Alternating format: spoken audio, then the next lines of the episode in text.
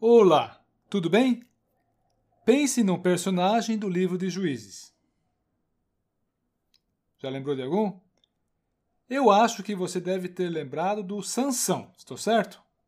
Enfim, nesta reflexão eu tinha no coração de falar sobre o Sansão. Lembrando que naqueles dias o território geográfico de Israel estava ainda ocupado por vários inimigos, inimigos que deveriam ter sido já erradicados faz tempo, mas que o povo, por falta de coragem, por falta de iniciativa, por comodismo, enfim, não tinha ainda eliminado do território. Imagine você a dificuldade de convivência entre esses povos, que não tinham a mesma fé, o mesmo Deus e os mesmos ideais de vida. Deus tinha planos elevados para com Sansão.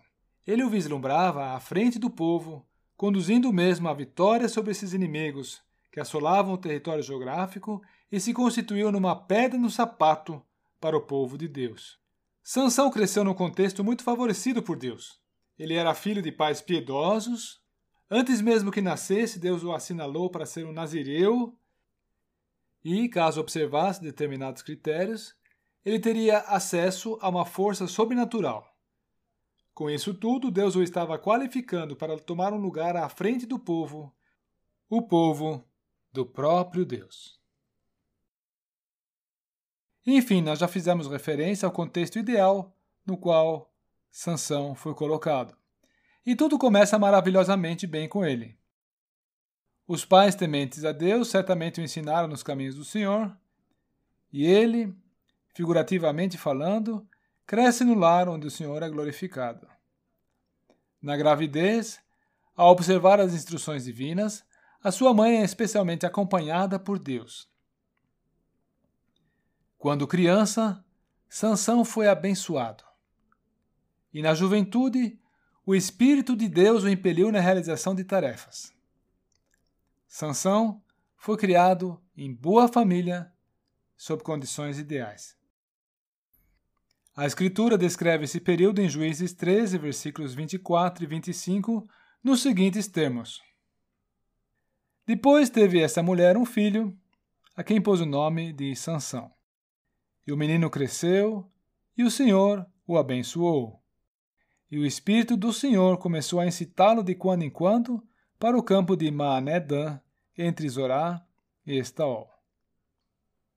Todavia, na sequência, o Espírito de Deus acha necessário fazer referência aos olhares desejosos de Sansão.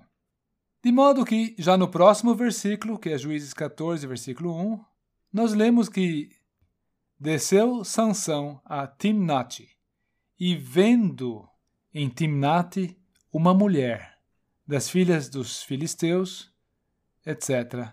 e tal. A atração por mulheres tornou-se numa armadilha para ele, até que por fim arruinou de vez a sua consagração e o seu testemunho. Amigos, ainda hoje há jovens sendo criados em boa família, sob condições ideais. Todos conhecemos jovens exemplares que são atenciosos com as pessoas e esforçados no cumprimento de suas obrigações. Leem a sua Bíblia todo dia e estão concentrados durante o culto familiar. Talvez até já tenha corajosamente testificado de Cristo.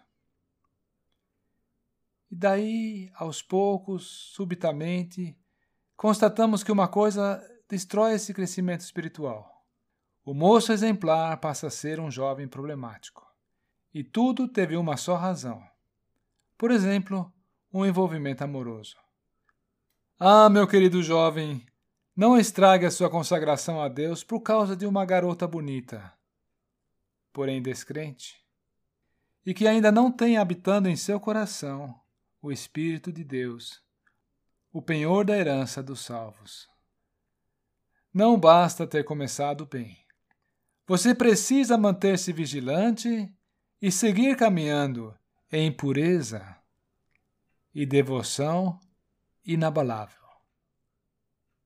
Permita Deus, permita que Deus fale ao seu coração mediante essa passagem bíblica de Hebreus 10, versículo 35 e 36, mediante a qual encerramos essa reflexão. Não rejeiteis, pois, a vossa confiança, que tem grande e avultado galardão porque necessitais de paciência, para que, depois de haverdes feito a vontade de Deus, possais alcançar a promessa.